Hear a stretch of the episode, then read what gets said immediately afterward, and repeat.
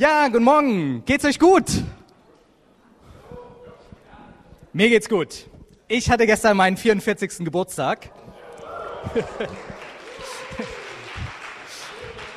Das bedeutet, dass heute Arne seinen 44. Geburtstag hat. Wir sind fast Zwillinge sozusagen. Der ist genauso alt wie ich. Seit heute. genau. Ja, ähm, ja, war schön. Gestern muss ich sagen, äh, meine Familie hat mir echt einen schönen Tag bereitet.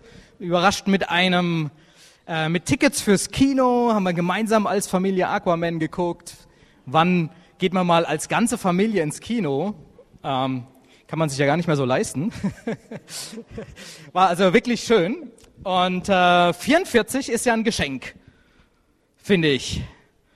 Ähm, äh, ich höre immer wieder 44, ach, das ist doch noch kein Alter. Meine Frau sagt dann meistens, na ja. Genau, aber tatsächlich ist 44 schon ein Geschenk, weil Gott verspricht uns ja kein langes Leben. Tatsächlich, Gott verspricht denen, die er liebt, kein langes Leben. Ich meine, wenn wir ins Alte Testament schauen, dann sehen wir da so ein paar Herren, die wurden tatsächlich mit hohem Alter gesegnet und im Alten Bund war es auch tatsächlich ein Versprechen. Und dann sehen wir, Mose wurde 120 Jahre alt, Jakob 147, Abraham 175 und Isaak 180 Jahre. Aber wer war der größte Prophet des Alten Testaments?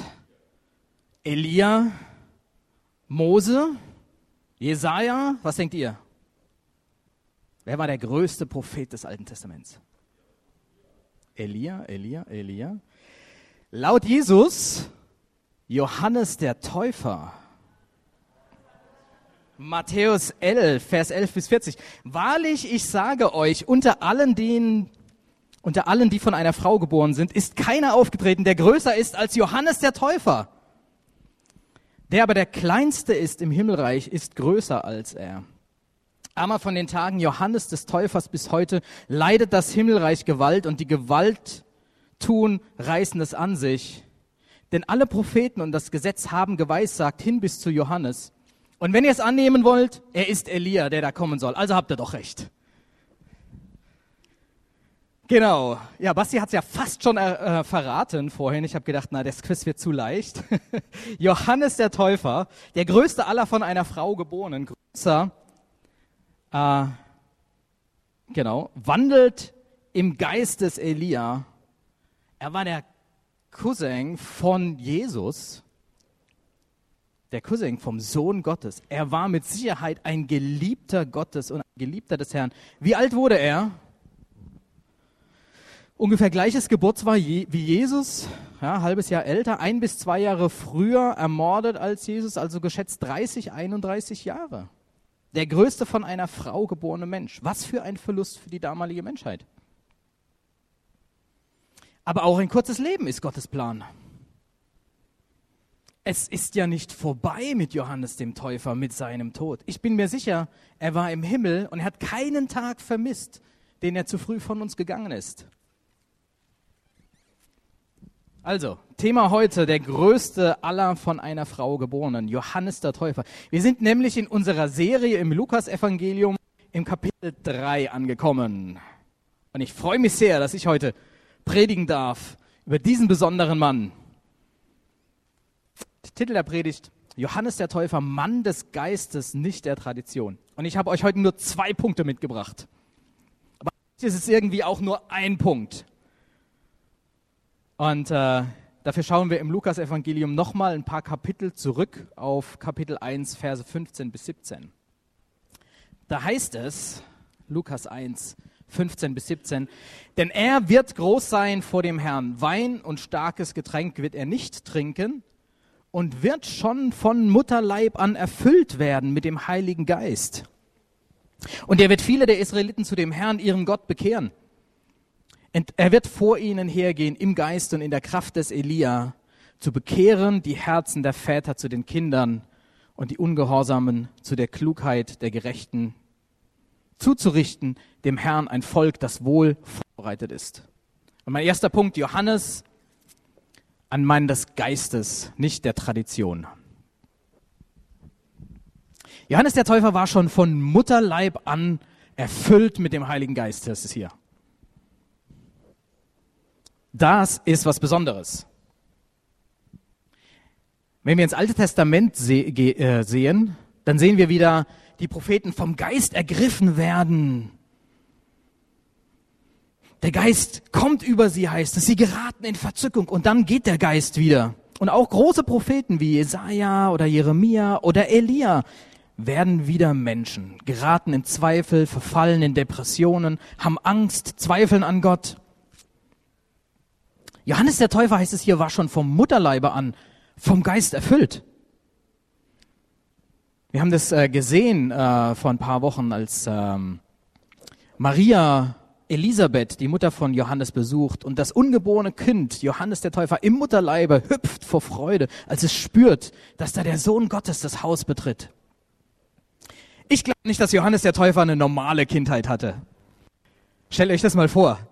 Ihr seid da auf dem Spielplatz und dann kommt da Johannes, erfüllt vom Heiligen Geist. Wie muss das gewesen sein? Ich wüsste gerne mehr über die Kindheit von Johannes dem Täufer. Was hat es bedeutet für Johannes den Täufer, vom Heiligen Geist erfüllt zu sein? Wie ist man, wenn man vom Heiligen Geist erfüllt ist? Wie bist du, wenn du erfüllt bist vom Heiligen Geist? Ist man dann besonders fromm, kann besonders gut beten, weil man sich Gott nahe fühlt? Ich glaube, das, was am meisten heraussticht, wenn du vom Heiligen Geist erfüllt bist, ist, dass du die Stimme Gottes hörst. Das ist im Prinzip genau das, was Osten letzte Woche ge gepredigt hat. Es baut aufeinander auf. Du hörst den Geist. Er zeigt dir Gottes Willen. Wenn du vom Heiligen Geist geleitet bist, dann folgst du Gottes Willen, wohin er dich führt. Und Johannes ist dem Willen Gottes gefolgt. Wo hat Gott ihn hingeführt? Weg von den Vorzügen der Zivilisation in die raue Wüste. Matthäus 3, 1 bis 4. Zu der Zeit kam Johannes der Täufer und predigte in der Wüste von Judäa und sprach, Tut Buße, denn das Himmelreich ist nahe gekommen. Denn dieser ist's, von dem der Prophet Jesaja gesprochen und gesagt hat, es ist eine Stimme eines Predigers in der Wüste, bereitet dem Herrn den Weg und macht eben seine Steige. Er aber, Johannes, hatte ein Gewand aus Kamelhaaren an und einen ledernen Gürtel um seine Lenden, seine Speise aber war Heuschrecken und wilder Honig. Also der Wille Gottes, der Geist, hat Johannes den Täufer rausgeführt aus der Zivilisation. Das heißt, er hat ihn weggeführt von der ganzen Welt der Synagogen, weg von der ganzen jüdischen Tradition. Nie wird Johannes der Täufer in der Bibel als Rabbi bezeichnet, so wie Jesus.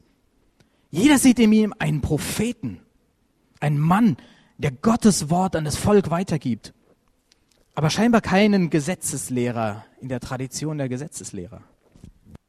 Johannes der Täufer war bei den Gesetzeslehrern ziemlich unbeliebt, tatsächlich, bei der religiösen Führung. Das kann man in vielen Bibelstellen sehen. Warum? Und schau dir an, was er gemacht hat. Ich sehe keinerlei religiösen Ritus, Ritual, keine Tradition, keine Befolgung irgendwelcher religiösen Vorschriften. Es war ein einfacher Mann, der hat Gottes Wort gepredigt und er hat Gottes Willen befolgt.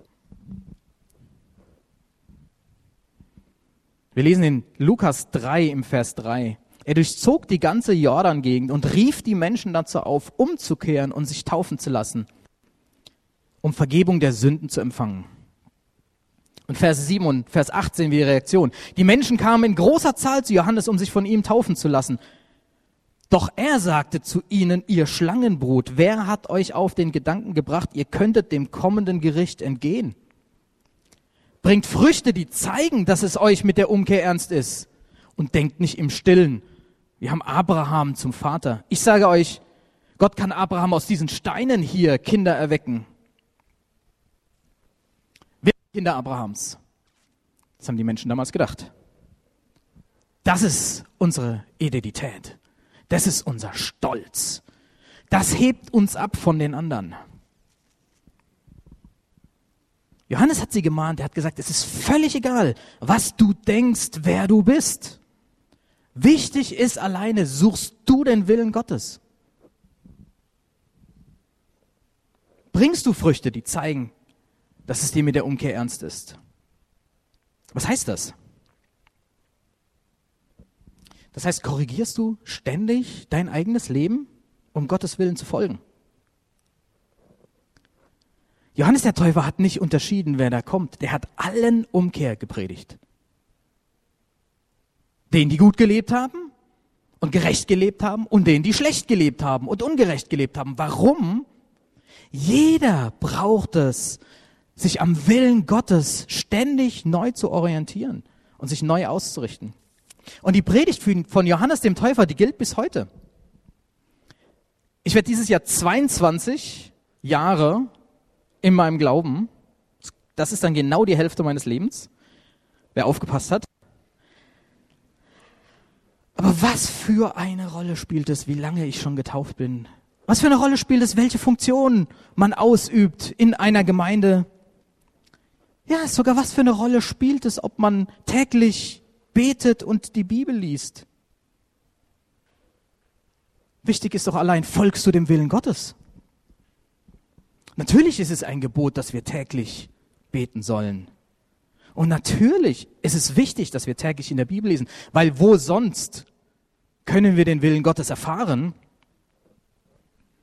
Aber nur weil du das routinemäßig machst, hast du nichts gewonnen.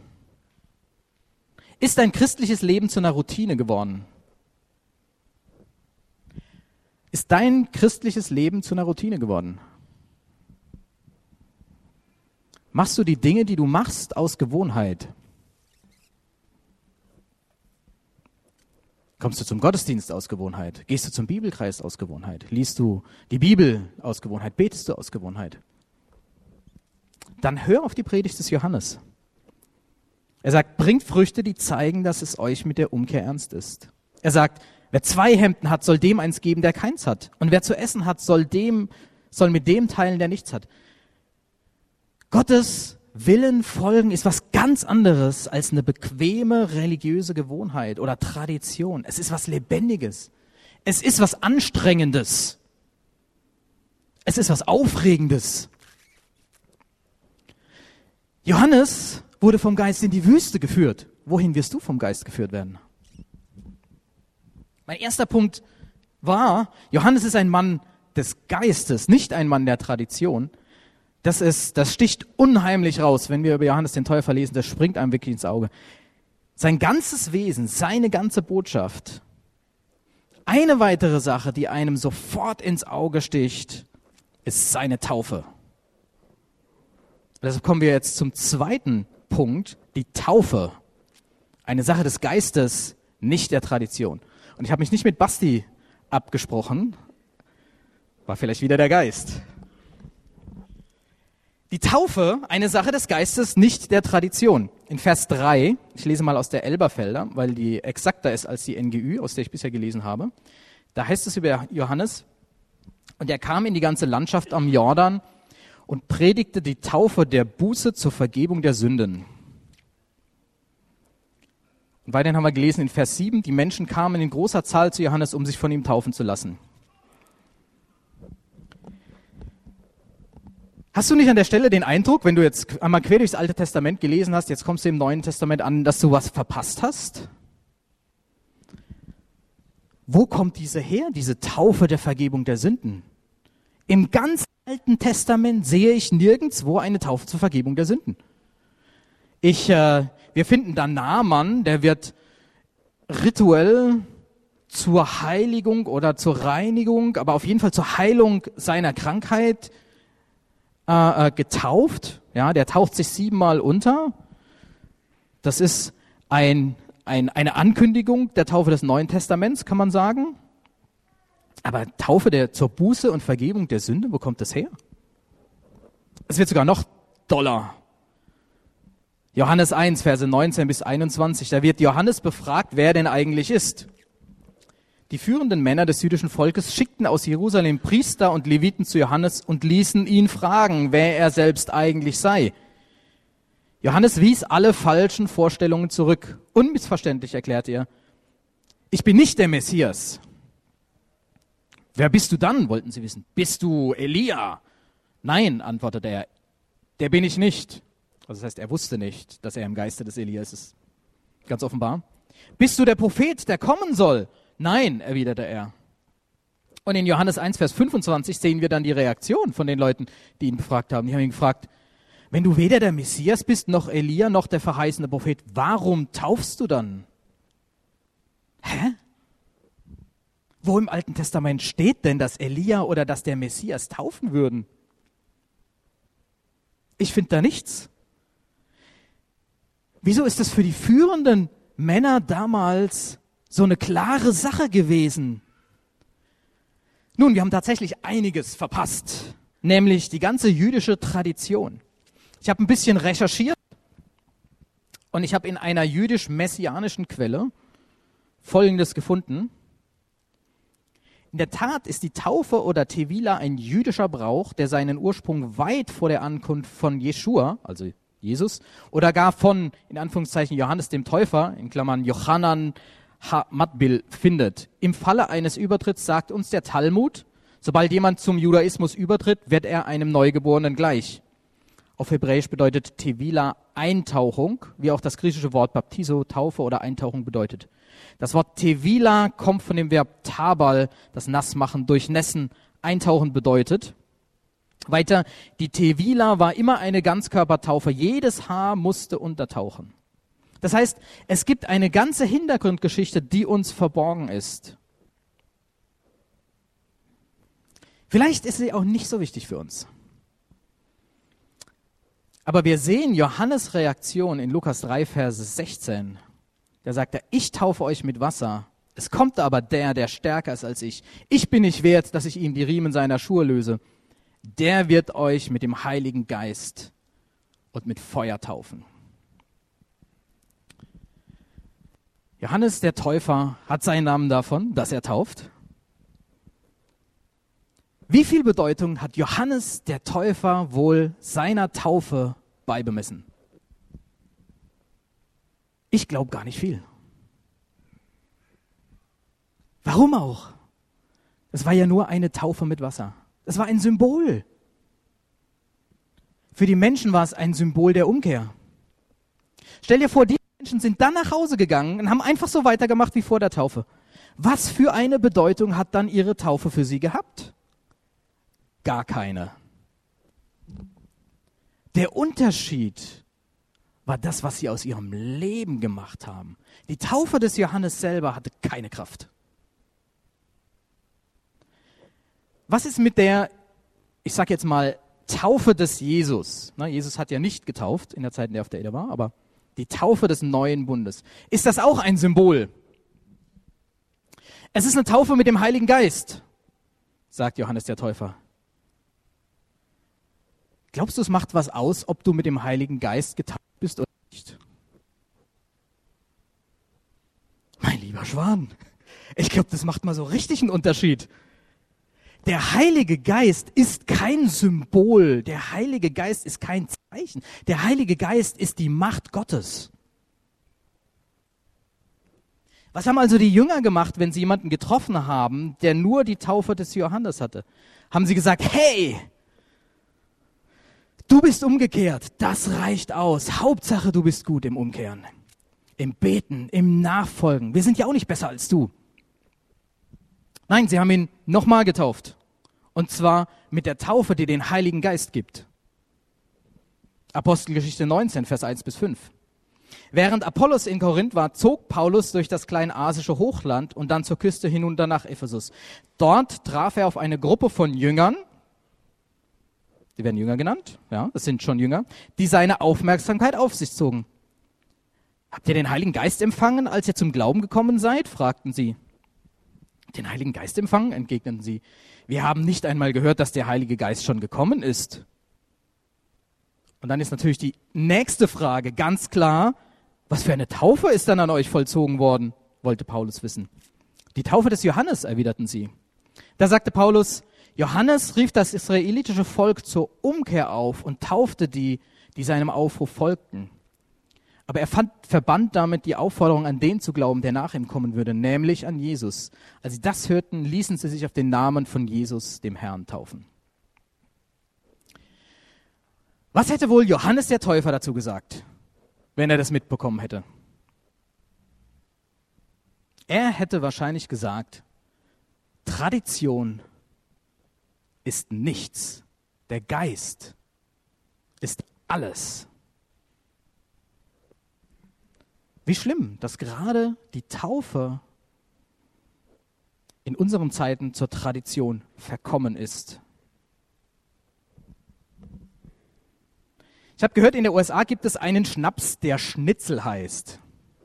Schnitzel.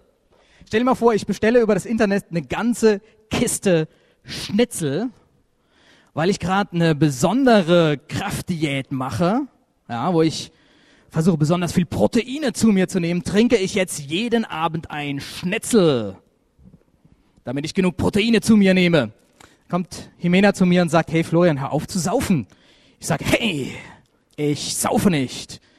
Ich mache das doch wegen den Proteinen. Da sagt sie zu mir, das ist Unsinn, da sind gar keine Proteine drin, das ist doch Alkohol. Ich sage, nein, das ist Unsinn. Das ist Schnitzel. Jeder weiß, dass ein Schnitzel Proteine hat. Nun, Himena wird mich freundlich darauf hinweisen, dass der Name keine Rolle spielt. Wichtig ist nicht, was draufsteht, wichtig ist, was drin ist. Wieso ist das bei der Taufe anders? Wieso ist das bei der Taufe anders? Wir Menschen haben begonnen, uns gegenseitig aus Wasser ein Kreuz auf die Stirn zu zeichnen. Wir nennen es Taufe. Wir Menschen haben begonnen, Jesus in unser Herz zu beten und nennen es Geistestaufe.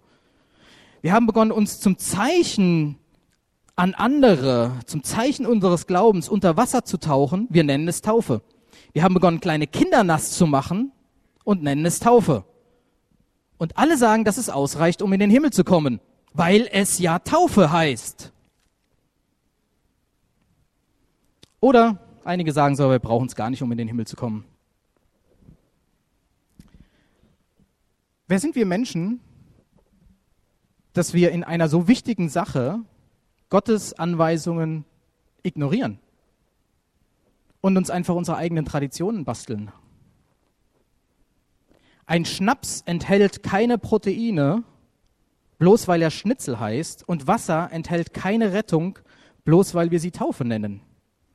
Wichtig ist der Inhalt. Ist der Heilige Geist drin? Das ist alles, was zählt.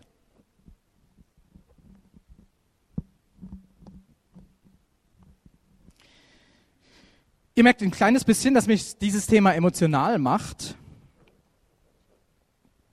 weil die Gemeinden, über die ich gerade gesprochen habe, die diese Traditionen pflegen, über die ich gerade gesprochen habe, das sind ja tolle Gemeinden die ganz viel Hingabe haben, von dem uns viel abschauen können. Ich habe das schon mal erzählt. 2008 war ich mal ein halbes Jahr äh, in Stuttgart für ein Praktikum und habe da natürlich eine Gemeinde, eine no lokale Gemeinde besucht und bin in eine evangelikale Gemeinde gekommen, die es da gab. Und die war toll, der Prediger, der hatte so ein Mikrofon am Ohr, der ist über die Bühne gelaufen, völlig ohne Notizen, und hat gepredigt. Das war ein smarter Typ. Ja, die waren technisch, war die Gemeinde top drauf. Die haben eine Anbetung gemacht. Da können wir von träumen, sage ich euch. Ja, die Gemeinde, die war äh, mitten im Zentrum von Stuttgart beste Lage, direkt neben, ich glaube Königsallee heißt es, also wirklich im Zentrum, beste Lage, Riesengebäude, top modern, top ausgestattet. 700 Leute waren da sicher, also ich weiß nicht, vielleicht waren es 400, keine Ahnung. Eine Riesengemeinde. Wirklich, was die geboten haben, das war der Hammer. Und dann geht jemand vorne hin und spricht über die Taufe und ruft auf zum jährlichen Tauftermin weil, ähm, naja, also Jesus hat es ja auch gemacht Also ist es ja wahrscheinlich wichtig, dass wir seinem Beispiel folgen. Ähm, also falls ihr noch nicht getauft seid und das für euch klingt, als ob das was für euch wäre, dann, äh, dann kommt und lasst euch doch taufen. Ich habe fast geweint. Ich habe fast geweint. Ich weine heute noch fast, wenn ich dran denke. Ich war da in einem Bibelkreis in dieser Gemeinde. Die hatten tolle Bibelkreise. Und dann habe ich mit denen angefangen zu diskutieren. Ich habe eine Bibelstudie vorbereitet. Ich habe gesagt, schaut euch die Bibelstellen an. Das, was ihr da macht, ist doch keine Taufe. Das hat doch nichts mit dem zu tun, was die Bibel über Taufe sagt. Die erste Reaktion war, ja, glaub du, was du glaubst. Wir glauben, was wir glauben. Habe ich sie weiter herausgefordert, haben gesagt, okay, gut, wir gucken mal, was unsere Gemeinde über Taufe glaubt. Und haben die Taufüberzeugung der Gemeinde erfragt beim Pastor, haben dann so einen Zettel bekommen, da stand drauf, alle Bibelstellen, die bei mir in meiner Studie standen, mit den gleichen Schlüssen, die auch ich in meiner Studie hatte. Du wirst Teil der Gemeinde, du erhältst den Heiligen Geist, Vergebung der Sünden. Die haben sich das angeguckt, haben gesagt, das ist ja merkwürdig. Naja, wahrscheinlich eine alte Überzeugung. Das ist nicht das, was wir heute noch glauben.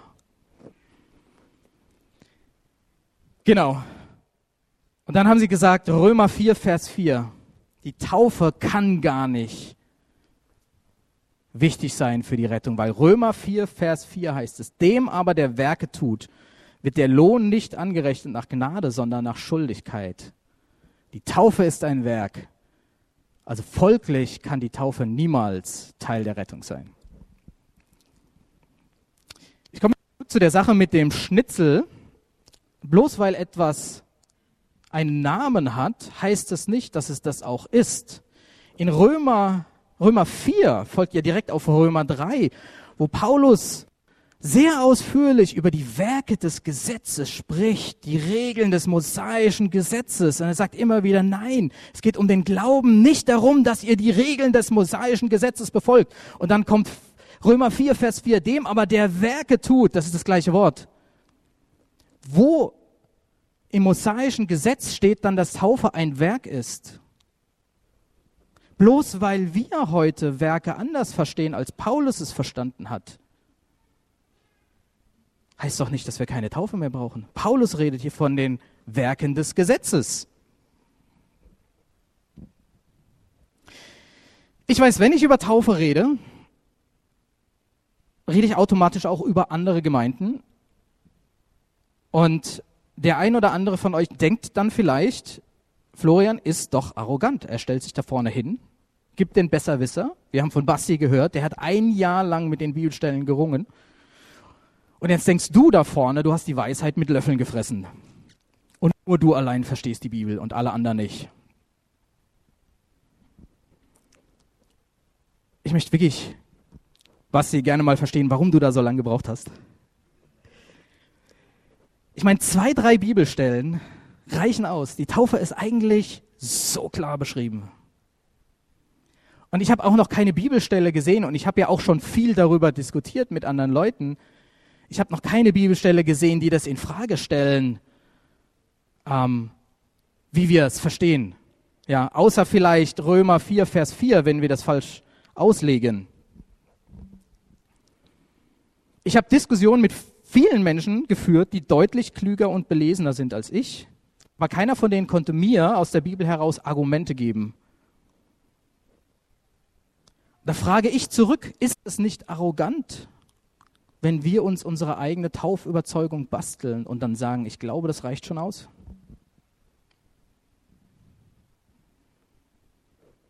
Außerdem dürft ihr eine Sache nicht vergessen. Ich predige heute nicht zu anderen Gemeinden. Ich predige heute zu euch. Mir geht es nicht darum, andere Gemeinden zu belehren, sondern mir geht es darum, euch zu sagen, euch zu erinnern, wie wichtig es ist, die Taufe, die ihr empfangen habt. Weil auch wir können in Tradition verfallen. Wir sind ja nicht besser als beispielsweise die Gemeinde in Stuttgart, die irgendwann mal zur gleichen Überzeugung gekommen ist, was Taufe bedeutet und dann vergessen hat. Auch wir können vergessen, was für einen Unterschied es macht, ob wir mit dem Heiligen Geist getauft sind oder ob wir mit Wasser getauft sind, ohne Heiligen Geist. Das heißt, ich predige nicht zu diesen Gemeinden, ich predige zu euch, um euch zu sagen, erinnert euch dran, wie wichtig das ist, dass ein Mensch die richtige Taufe hat.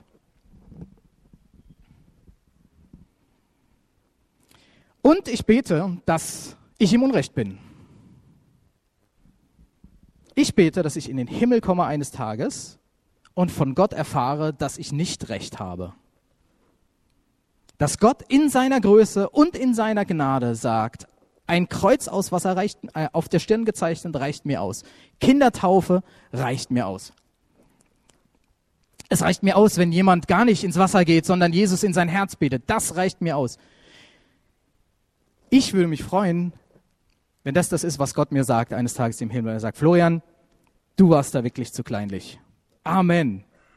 Aber solange ich hier auf der Erde bin, habe ich das Einzige, was ich habe, ist die Bibel. Und das Einzige, was beim Thema Taufe mich leiten kann, kann nur die Bibel sein. Ihr Männer, liebe Brüder, was sollen wir tun? Petrus sprach zu ihnen. Tut Buße und jeder von euch lasse sich taufen auf den Namen Jesu Christi zur Vergebung eurer Sünden. So werdet ihr empfangen die Gabe des Heiligen Geistes. Apostelgeschichte 2, Vers 38. Das ist ein Vorbild der Taufe, die jetzt auch euch rettet, denn in ihr wird nicht der Schmutz vom Leib gewaschen, gewaschen, sondern wir bitten Gott um ein gutes Gewissen durch die Auferstehung Jesu Christi. 1. Petrus 3, Vers 21. Wahrlich, wahrlich, ich sage dir, wenn jemand nicht geboren wird aus Wasser und Geist, so kann er nicht in das Reich Gottes kommen. Johannes 3, Vers 5. Ein Herr, ein Glaube, eine Taufe. Epheser 4, Vers 5. Was hat das mit Johannes dem Täufer noch zu tun? Sehr viel. Johannes der Täufer wurde geschickt, um die Menschen aufzurütteln, um den Menschen zu sagen, es geht nicht um Tradition. Die Form, die Gewohnheit, die Herkunft, all das spielt keine Rolle, weil es auf den Inhalt ankommt. Es kommt auf das Herz an. Es kommt darauf an, dem Geist zu folgen. Und die Taufe ist nur ein Beispiel davon. Es ist vielleicht ein besonders wichtiges Beispiel, aber es ist auch nur ein Beispiel dafür, dass es nicht um Tradition geht um das Befolgen von dem, was in der Gemeinde halt so üblich ist. Es geht auch nicht darum, dass unser Gottesdienst farbenfroh ist, musikalisch perfekt, durchgestylt, mit der neuesten Technik. Dass jeder hinterher weinend berührt aus dem Gottesdienst rausgeht. Es geht darum, dass du den Willen Gottes suchst und den Willen Gottes dem Willen Gottes folgst. Und dass du ihn morgen wieder suchst und ihn befolgst und übermorgen wieder. Und wenn du dem Geist folgst, dann wird er dich vielleicht in die Wüste führen, so wie Johannes den Täufer. Vielleicht führt er dich für Könige oder Kaiser, Paulus. Vielleicht wirst du mit 33 sterben, so wie Jesus. Vielleicht wirst du sehr alt werden, wie der Apostel Johannes. Aber wie auch immer, Dein Leben wird einen Sinn haben. Du wirst den Willen des Schöpfers des Universums in die Tat umsetzen, hier auf dieser Erde. Kein Tag wird wie ein anderer sein. Und das ist deine Bestimmung.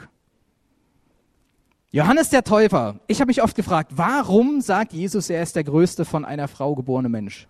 Ich weiß es nicht. Alles Spekulation. Aber vielleicht, weil er wie kein anderer dem Geist gefolgt ist, schon von Kindesbeinen an. Aber der Kleinste im Himmelreich ist größer als er. Du auch. Gott sei die Ehre.